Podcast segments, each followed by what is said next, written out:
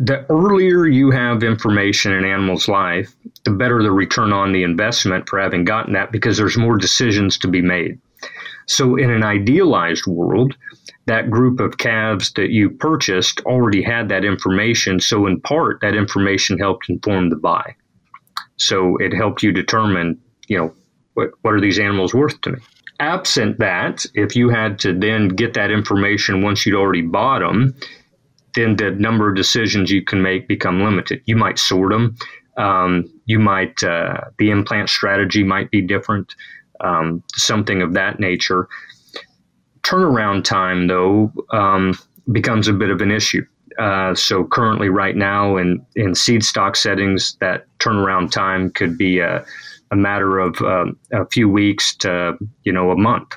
Um, and so, in a feedlot setting, um, if I don't have it back for a month, well, kind of key decisions have already been made. Um, so, so that's something I think that that needs to be worked on, if you will. Um, but those are, you know, those are are fixable things. I think going forward. A whole new era of communication in the beef industry is coming. Now, you have the brightest minds of the global beef industry right in your pocket. And what's best? You can listen to all of them while driving to the farm, traveling, or running errands. It's never been this good, and it's never been this simple. We want to thank the innovative companies and products whose support and trust make this podcast possible. Hy-D from DSM Firmenich can help your cattle get the vitamin D they need this winter. Healthy Farms by BioVerse, your manure management experts. Contact us for time and labor saving solutions. Welcome to the Beef Podcast Show, a weekly podcast where you'll find cutting edge insights and everything that's working in the global beef industry. Data shows most cattle don't get the vitamin D they need, especially in winter months. Hy-D from DSM Firmenich can ensure your cattle get the recommended vitamin D level to support bone strength, help immunity, and improve performance. Visit dsm.com forward slash HY D to learn more.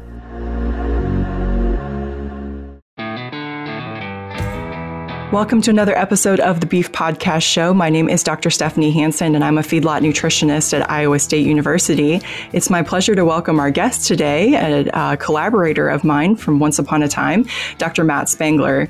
So, Spangler grew up on a diversified crop and livestock farm in Kansas and then received his bachelor's degree from Kansas State University, came up here to Iowa State for his master's degree, and earned his doctorate from the University of Georgia.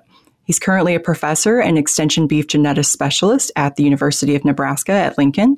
And while there at UNL, he works with a team of colleagues as well at the U.S. Meat Animal Research Center in Clay Center, Nebraska, to collectively improve genetic and genomic selection tools and methods. So, welcome to the show, Matt. Oh, thank you. Uh, I appreciate the opportunity to be here and visit with you. So I was trying to think. We definitely um, started pretty similar times. What year did you start at UNL? 2008. Okay, right. So you would have started just a year before. So I started uh, here at Iowa State in 2009. And then we really got to know each other, I think, through our collaborative efforts on having one of the first, what did they call that? The CAP grants kind of that the USDA offered for funding. And so we had one of the, we had the beef feed efficiency. So there was feed efficiency grants offered from the USDA um, in 2010. And there was a, a swine one, a beef one, and a dairy one, right? I think those That's were right. the three, yeah, that were funded, and um, we are proud to say we were on the number one ranked. I still remember, yeah. I still remember where I was when I got the email from Jerry Taylor from Missouri that said some days are diamonds, and we had gotten the That's email right. that. So yeah, that was um, the first time that we really got to start thinking about how different disciplines like genetics and nutrition could really work together to improve traits like feed efficiency. So I'm sure we're going to talk about some of those things today. But before we get started, why don't you tell our audience a little bit about how you got involved in the beef industry? Yeah, so I, I grew up on, uh, you know, as the bio said, a, a, diversified crop and livestock farm in south central Kansas. And, and so my early experience in beef cattle was as a, as a young child, my family had a cow calf operation, and that transitioned to a, a, yearling or, or stocker animal operation then transitioned back to calf. Um, and, um, you know, since leaving there, um, uh, my dad and I, uh, over the years, have still um, fed cattle, so owned cattle and, and had them fed at a, at a custom feed yard. So um, involved in production agriculture, um, uh, you know, uh, since I was born. Um, and, and so that's really where I can trace my interest in the, the beef industry too, was simply having grown up in it. Um, and it was partway through my my undergraduate career when I was trying to figure out what I really wanted to do. I decided, you know, graduate school was interesting, and every class I took, I was like, oh, that's what I want to do. I want to be a nutritionist. I want to be a physiologist. And then then I took my first genetics class, and then ultimately an undergraduate animal breeding and genetics class, and and coupled together my interest in livestock, uh, beef cattle specifically, and and uh, kind of uh, applied mathematics or statistics. I was like, man, this is this is it. This is what I want to do, um, and you know the rest is is history, as they say. I love interviewing folks on this show when you can tell that they have found the place where they're supposed to be, um, and it seems like I think I think academics sort of forces you into figuring that out, right? And and I've talked before about how the advanced nutrition class that I teach now was actually my light bulb class, and I was sitting in class going, huh, "This is pretty cool. I could I could see how nutrition can affect everything," and I could totally see you sitting in genetics class thinking, "Oh, genetics affects everything. This is so cool. I could I could dictate what happens to literally every other segment after I create this this calf's genetic potential." Yeah, and, and, and part of it, you, you know, I remember being a, a kid and, and thinking, you know, why why do I mate a, a, sire that looks like this to a dam that looks like this, and the offspring don't look like what I thought they should, right? Why, why does that happen? And and and so, you know, all of a sudden, formal genetics training provided that answer to me and and so I, I, I really liked that. It was it was putting some of the pieces of the puzzle uh, together in my in my mind. So as as you said, very much a, a, light bulb moment, and and you know at least for me over over my career of whatever 15 16 years so far there's been a lot of light bulb moments um, and and that's part of the reason i like academia um, is uh, you know we, we have a job where we get to continually learn and um, you know, for me, some of those other light bulb moments are, you know, early in, in, in my career. I don't know how it is for other people, but, um, you know, there's this bit of wrestling, at least for me, in, in terms of what, what am I, right? Where, where, where do I fit in this big world? Um, and, and there becomes a point of, of kind of self awareness of, well, this is what I am, right?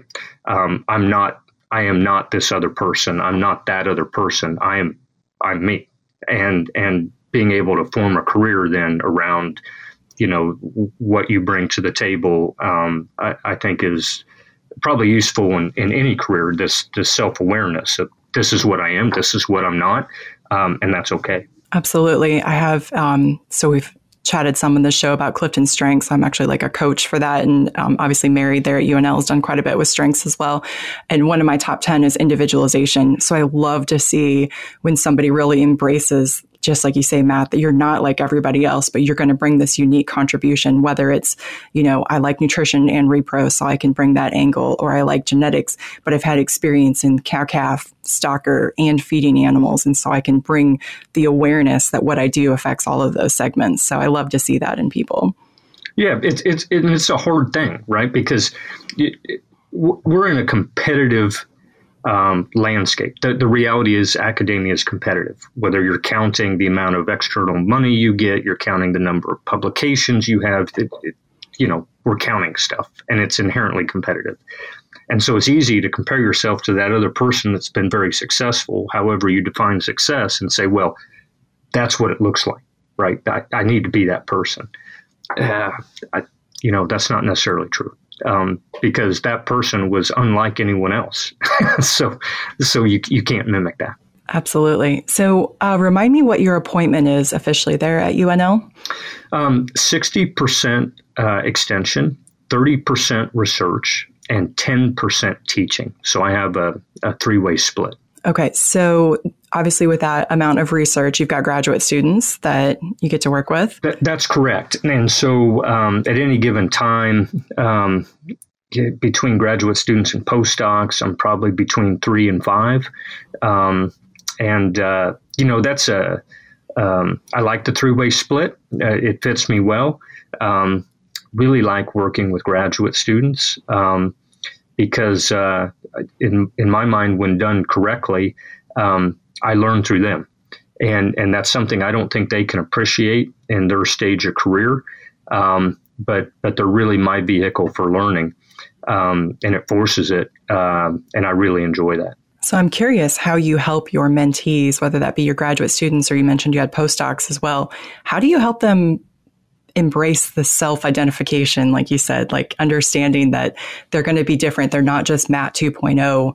Um, and in fact, you don't want to make Matt 2.0, right? You want to nope. make Matt 10.0. that's that's exactly right, and and so that's a that's a really challenging thing to convey. Is um, I don't want you to be like me. I want you to be better.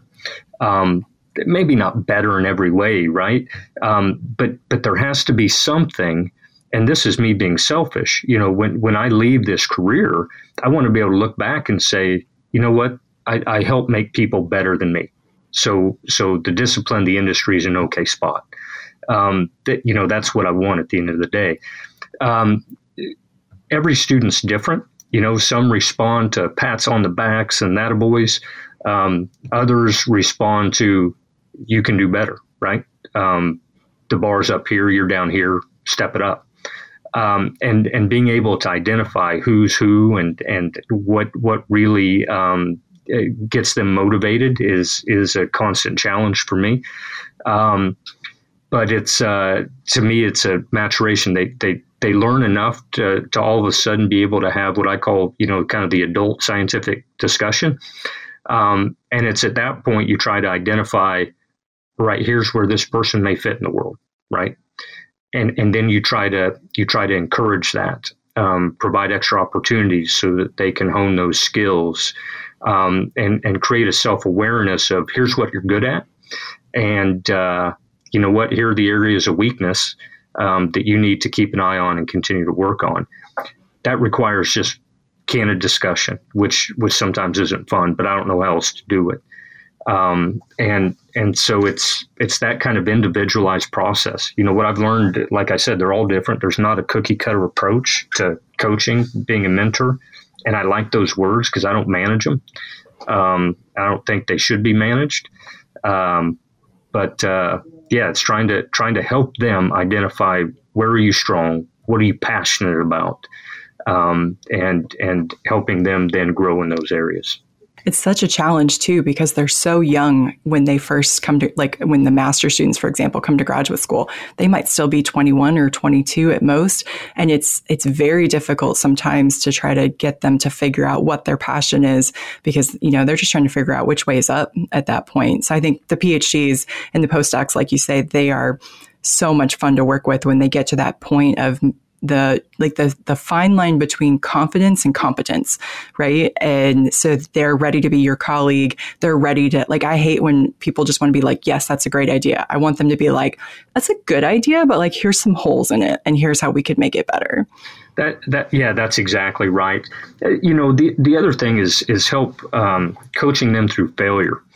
Um, you know, in, in inherently research, you know, research has has failure we we don't know the answer. That's why we're doing research, um, and helping them understand that that failure is okay, as long as you learn from it, um, and that uh, I don't have the expectation that you're right all, all the time. I'm not right all the time. My goodness, I mean, I make mistakes all the time, and and being able to learn from that, um, bounce back from it. Uh, that kind of uh, self uh, reliance and resilience, I think, is so important in, in whatever they do.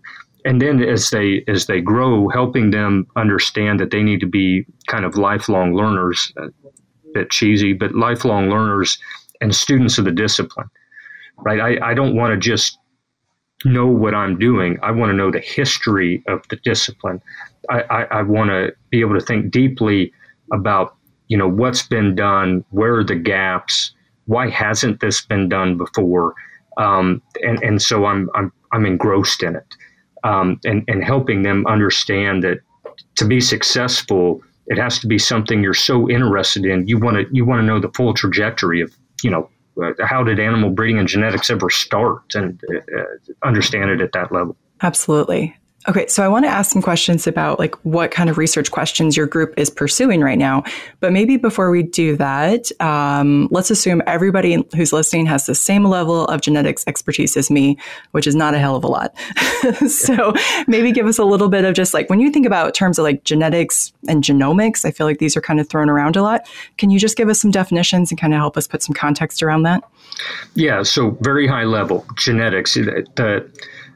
Classical thing is to say that phenotype, what we see, comes about um, through this confluence of genetics and environment. Right, the the fact that somebody is a certain height, certain weight, is a function of their genetic potential and the environment they put themselves in. Where environment's loose, right? It's it's the diet, it's uh, the exercise, it's where do they live, and and and and that's for you know both people and animals.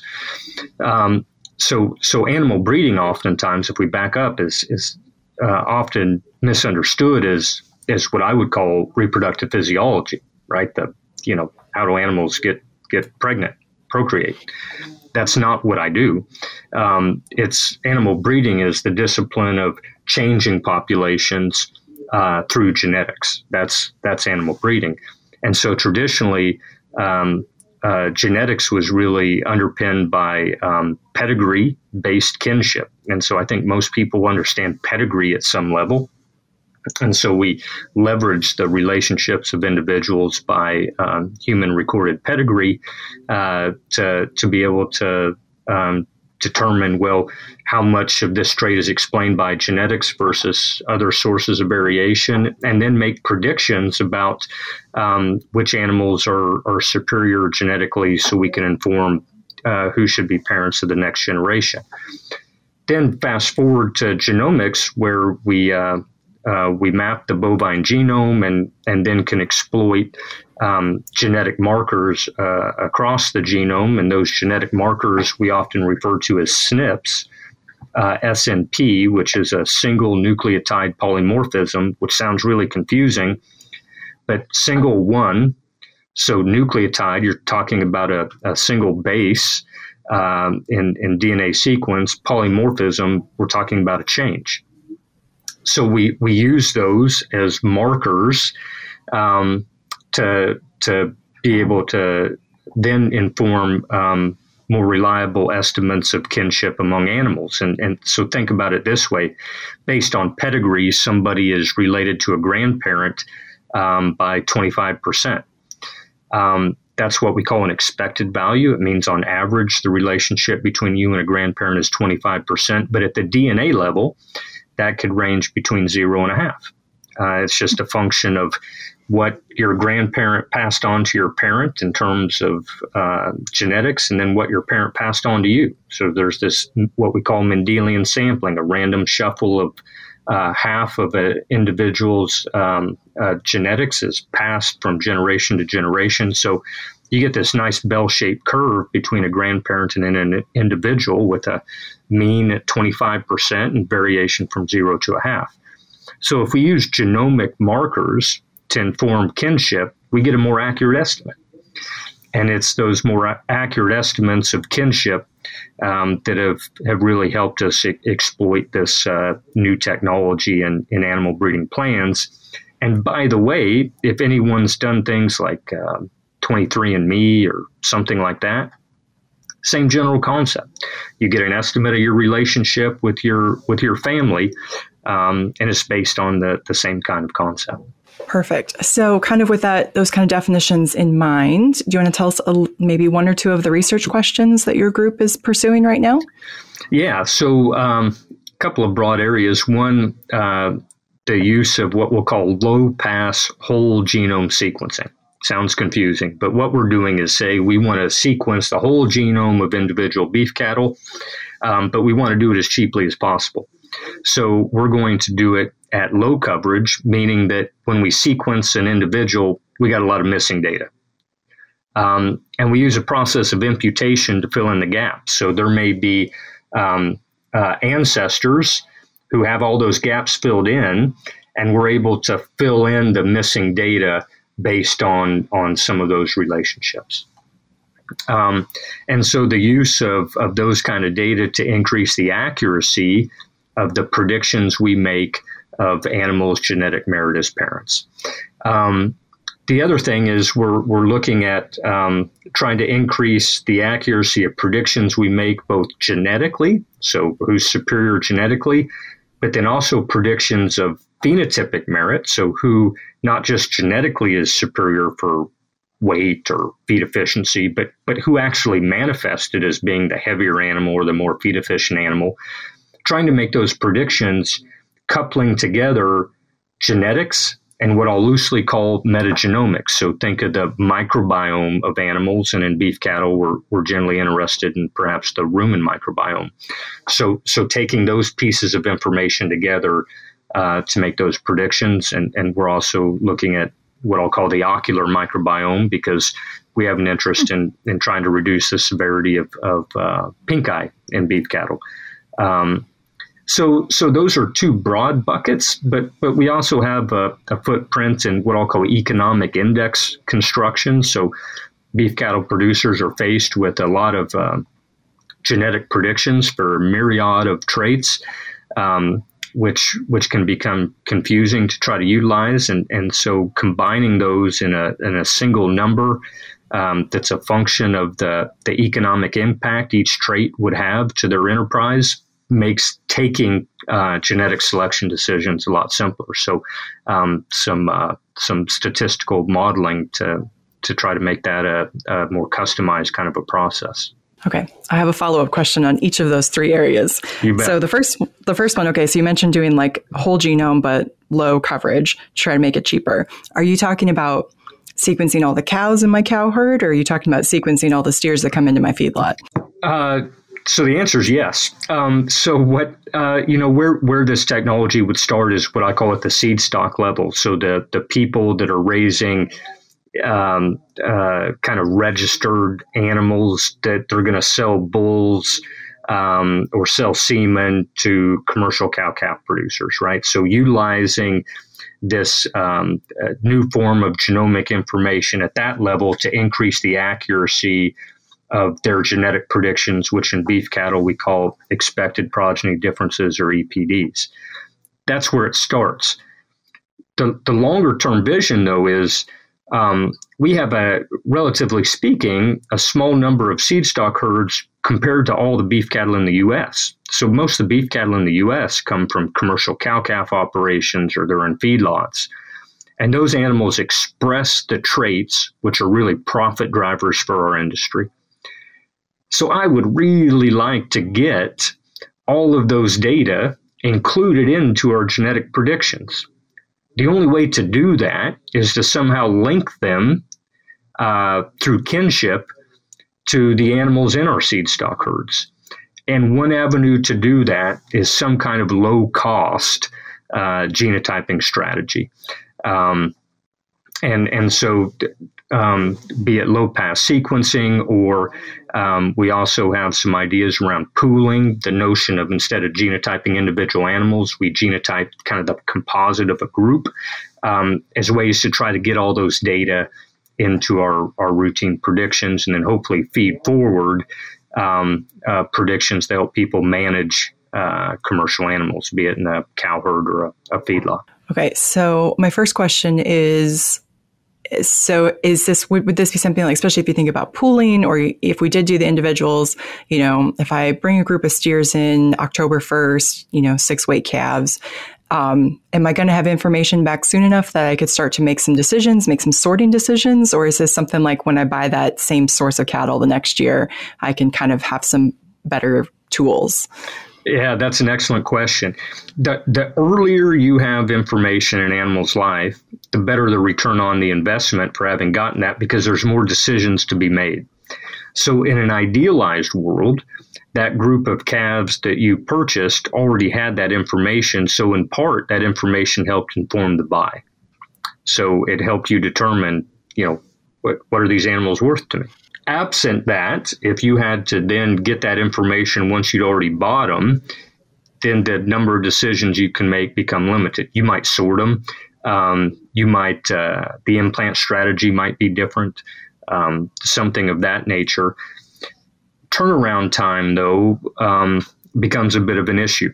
Uh, so currently, right now, in in seed stock settings, that turnaround time could be a, a matter of uh, a few weeks to you know a month. Um, and so, in a feedlot setting, um, if I don't have it back for a month, well, kind of key decisions have already been made. Um, so, so that's something I think that that needs to be worked on, if you will. Um, but those are, you know, those are are fixable things. I think going forward. So you also mentioned phenotypes, um, and of course, as a nutritionist, I think about phenotypes a lot. So um, I assume that this whole system would be vastly improved if we could improve the amount of end user data that was feeding back into it, right? So I'm thinking that as a feedlot nutritionist, I get closeout information. I can figure out what was the actual cost of gain for that animal from an economic standpoint. You talked about economic indexes, but also I can think about well, you know, I had 500 steers in this closeout, and why did I have X percentage of them that were yield grade five discounts, and I had X percent that were yield grade one premiums, and I had that one weirdo that was, you know, actually the best of both worlds. He was a yield grade two premium, but he also graded prime, like, you know, and be able to, like you said, make some of those selections. So, how do we help? So, I guess two questions. One is, I feel like I was kind of raised in the era of like, you can't do anything with genetics if you don't have a million data points. So, is that true when it comes to phenotypes? So, do you feel like to really feedback, you need to just have a ton of data, or is even some data? Those are very quantitative, I realize. yeah, yeah. So, so even some is, is useful, and and if we think about the totality of the U.S. beef industry, we can think about small fractions of at kind of the end user data flowing back to help inform those predictions being still valuable because a small fraction could still be hundreds of thousands of animals. Um, so it, it, doesn't have to be an all or none game. Um, that said, though, uh, I I could envision a scenario where where we do quote unquote get it all or near all, and it, it's not necessarily to um, with the, the goal of feeding into the the genetic prediction aspect, but it's because the end user sees value in the information that's returned.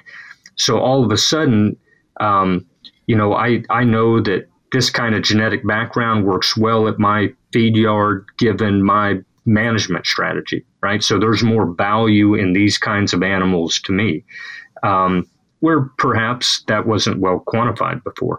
Um, so, so I think the answer to your question is um, some's probably better than none, um, but but certainly I'd hope there's enough kind of pull through demand for this um, because of shared value across the industry that there'd be high levels of participation. Do you see an opportunity as we're starting to have more, um, you know, AI assisted? So, like thinking about artificial intelligence, do you see an opportunity for um, decreased friction or less resistance to that collection of all those data because we could have something that could help us do it? Uh, maybe. Um, uh, you know, I, I think uh, the application of uh, advanced artificial intelligence or, or machine learning algorithms, we're still trying to, in a lot of ca- cases, find what is the best use case in agriculture. Um, and there are some examples where, where that's being used now. Um, I think of a large genetic evaluation in beef cattle where they use it to determine kind of the quality of data that's coming in and, and weight data based on on quality. Um, but but I think that the the larger hiccup, to be candid, is our our industry, the beef industry, is steeply rooted in tradition, which is not all bad, but but it means that sometimes we have a hard time of, of changing. Right, this is the way we've always done it. So I've always looked at feeder cattle and been able to gauge, you know, how much they're worth, their value. Um, and you know what? It's worked. Um, now, you and I might argue exactly how well that works, but you know, if somebody's still in business, it's hard to tell them what they've been doing doesn't work at all.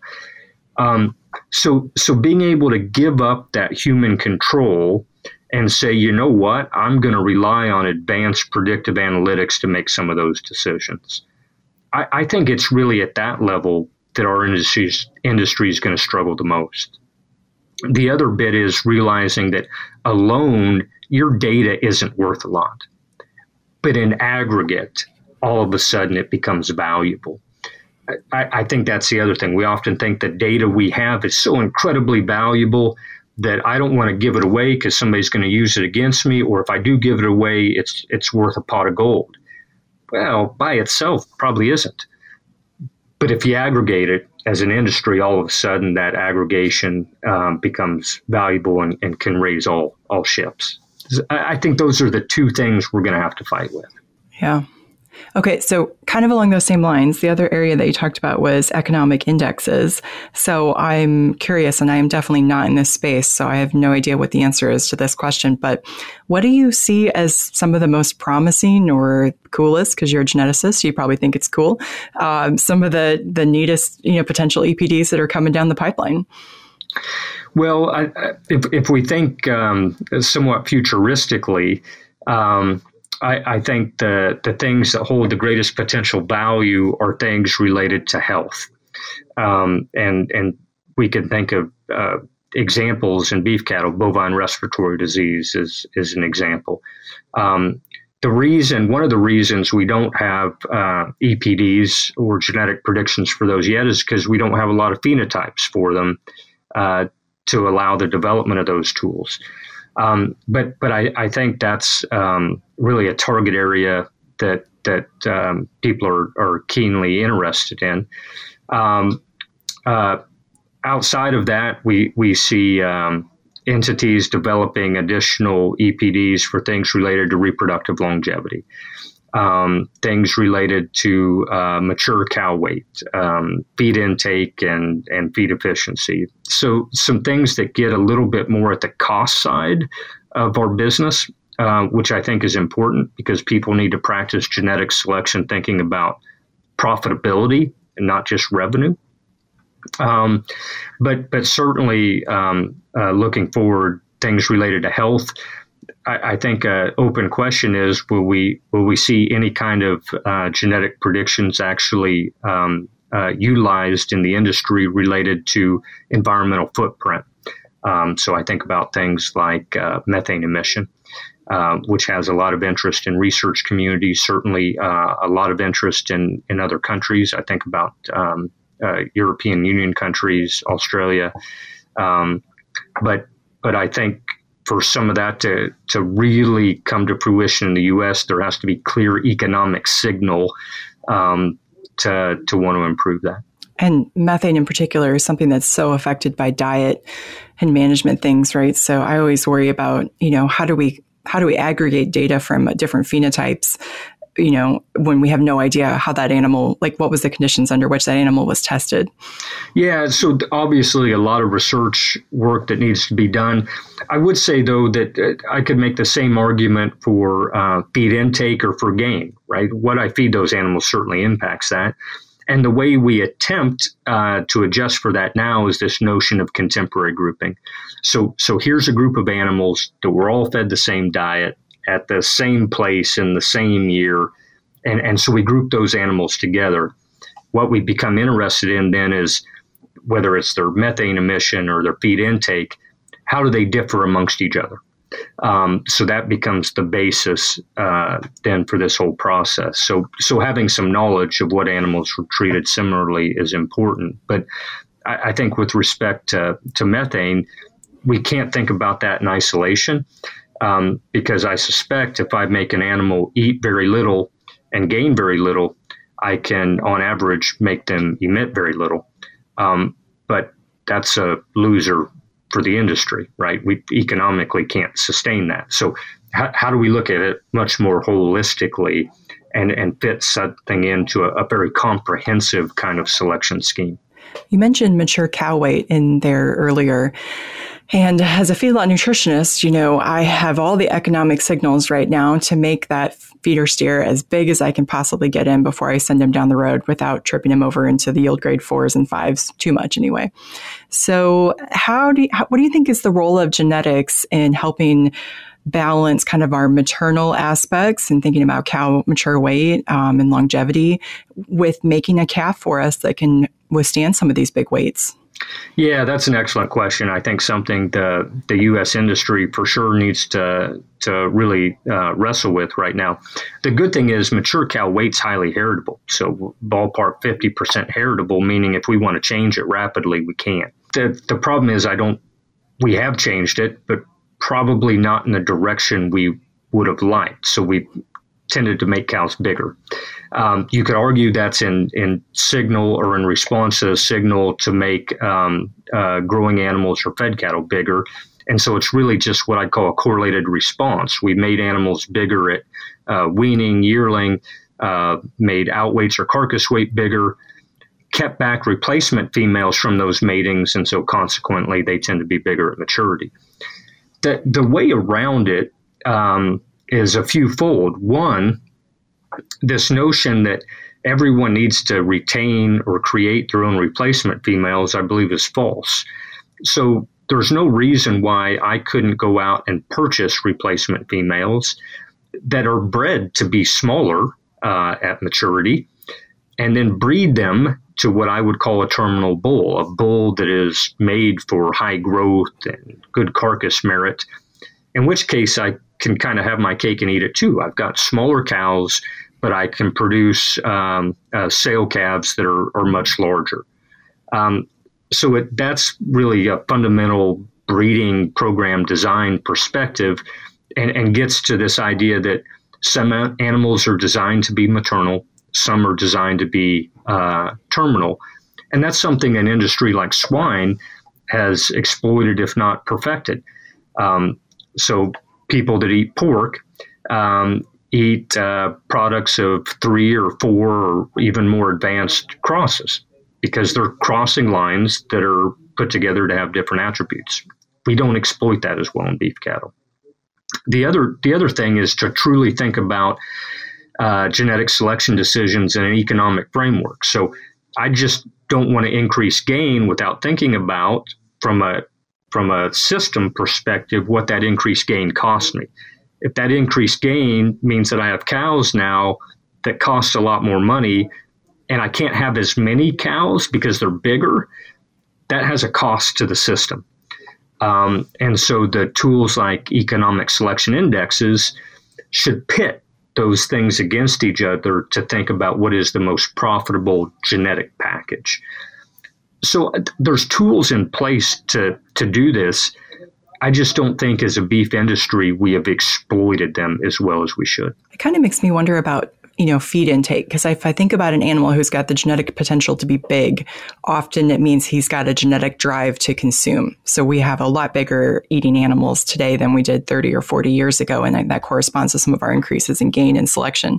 I'm thinking about if you have a, a selection for a smaller frame size cow, I'm guessing that a lower feed intake driver comes with that. And then if you breed her to a a terminal bull, like you say, who's going to produce a bigger offspring.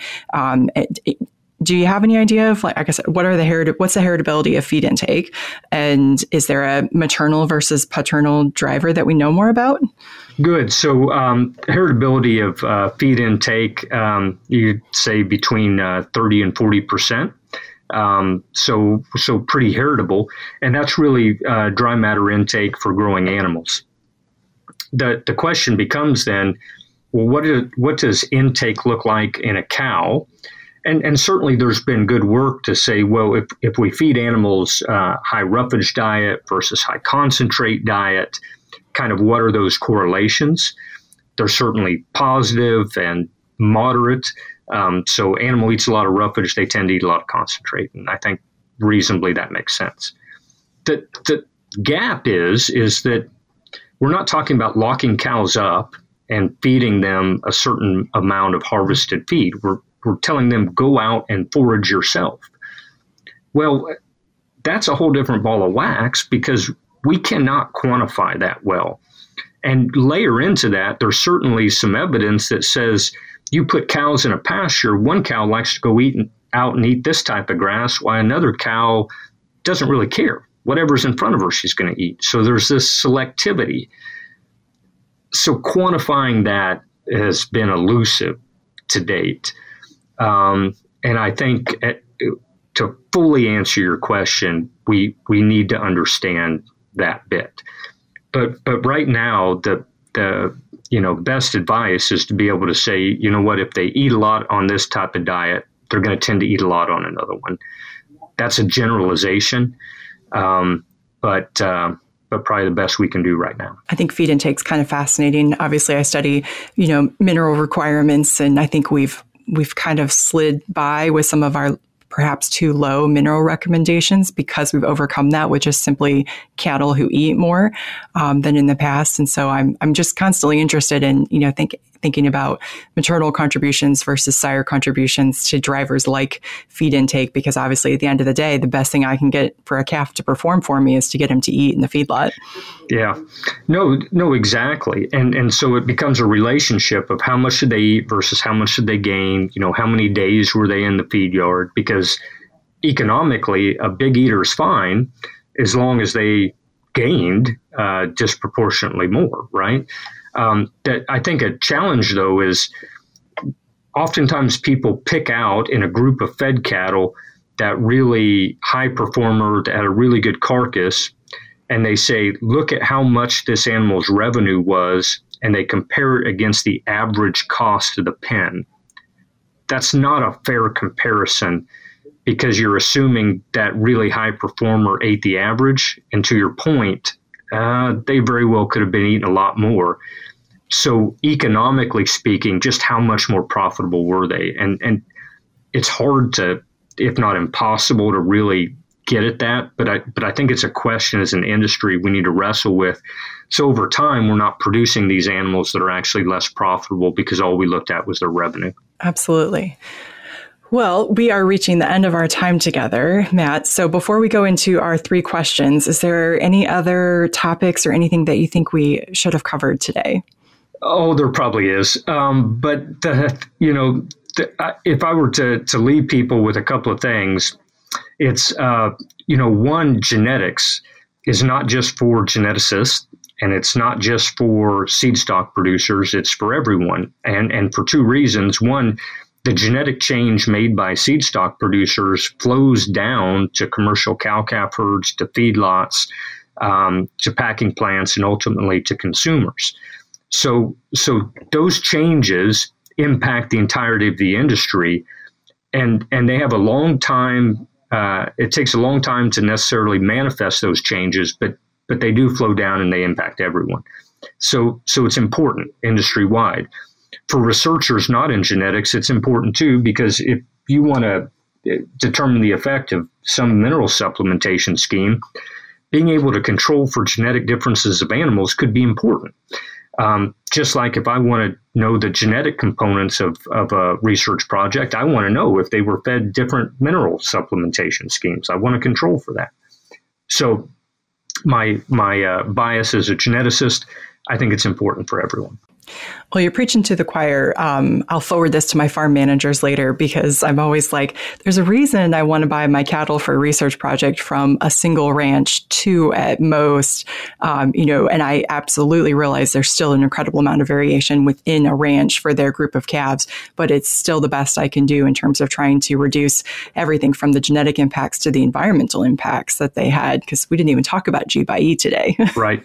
Exactly. Exactly. It's time for our famous three. We have a time and labor saving product for you. Beef and Dairy Agrislat by Healthy Farms is your solution. No more lugging jugs around the barn every month. With Beef and Dairy Agrislat, you simply drop the slat through the floor twice a year, and it works to break down solids, reduces crusting and forming. To learn more, visit myhealthyfarms.com. All right, Matt. So uh, this has been fun uh, catching up. I feel like it's been a while since we've uh, been in the same circles, so it was good to chat with you. So let's do our three famous questions here at the end. So you ready for these? I'm ready. Okay. First question: What is your favorite beef resource? Yeah, well, the the answer I need to give is UNL's uh, beef production website, um, beef.unl.edu. But if allowed a second, I would say um, ebeef.org and and that's a uh, web resource for all things beef cattle genetics related, and came about as a consortium, really of uh, beef cattle extension genetics people like myself from from across the U.S.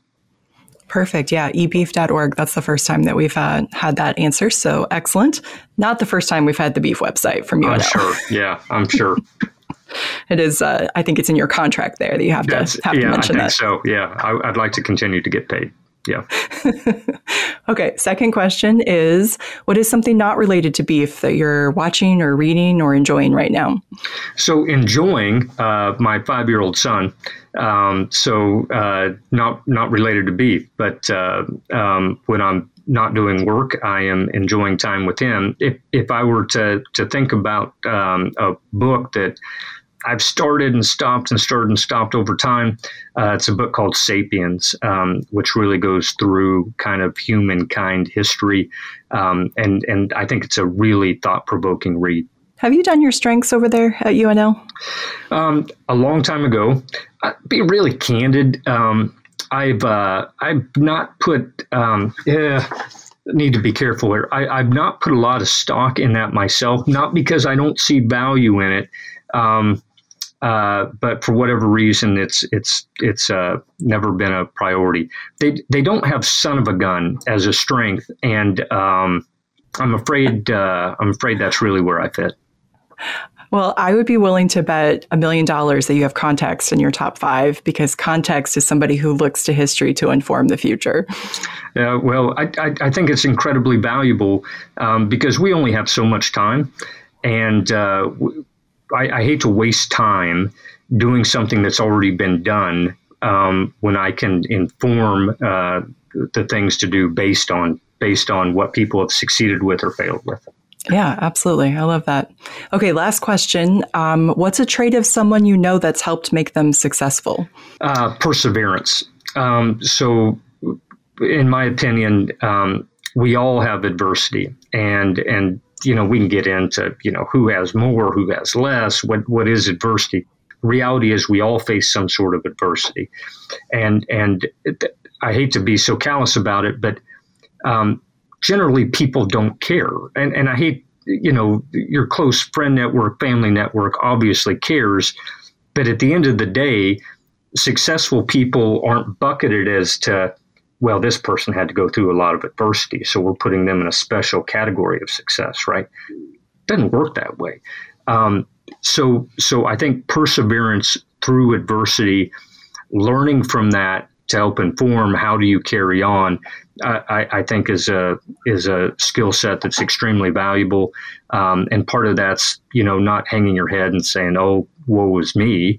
Um, it's saying, "Right, um, I got to pick up and, and keep moving my feet forward. Yeah, absolutely. You're talking about not having the victim mentality there.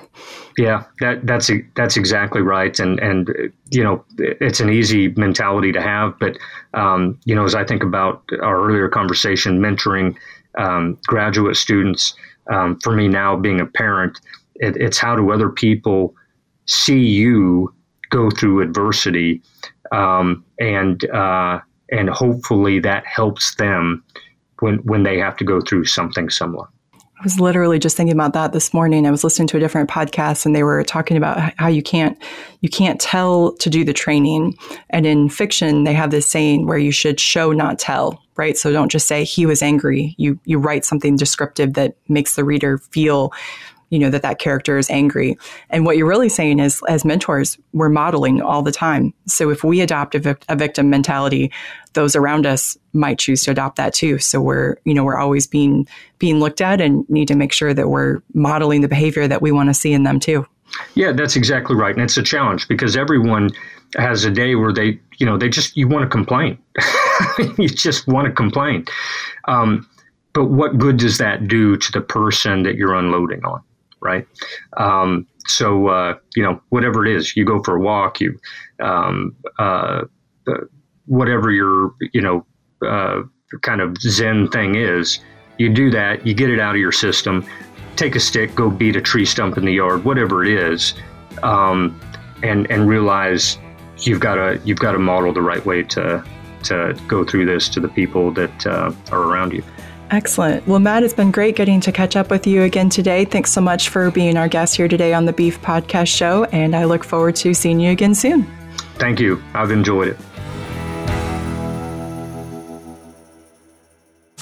Looking to elevate your brand and captivate audiences through the power of podcasting? Look no further. Introducing the custom podcast brought to you by Wisenetics, where we take care of the behind the scenes so that you can focus on what truly matters. Podcasting has become an invaluable tool for brand awareness, but let's face it, putting it into practice can be a daunting task. It's incredibly time consuming and requires technical know how. But don't worry, we've got you covered. With our experienced team at the helm, we'll handle the operational aspects so you can channel your energy into what your company does best. Are you ready to unleash the podcasting potential of your company? Schedule a call with one of our specialists today at the link in the bottom of this episode. You'll also receive a free podcast strategy consult tailored to the unique needs and goals of your business.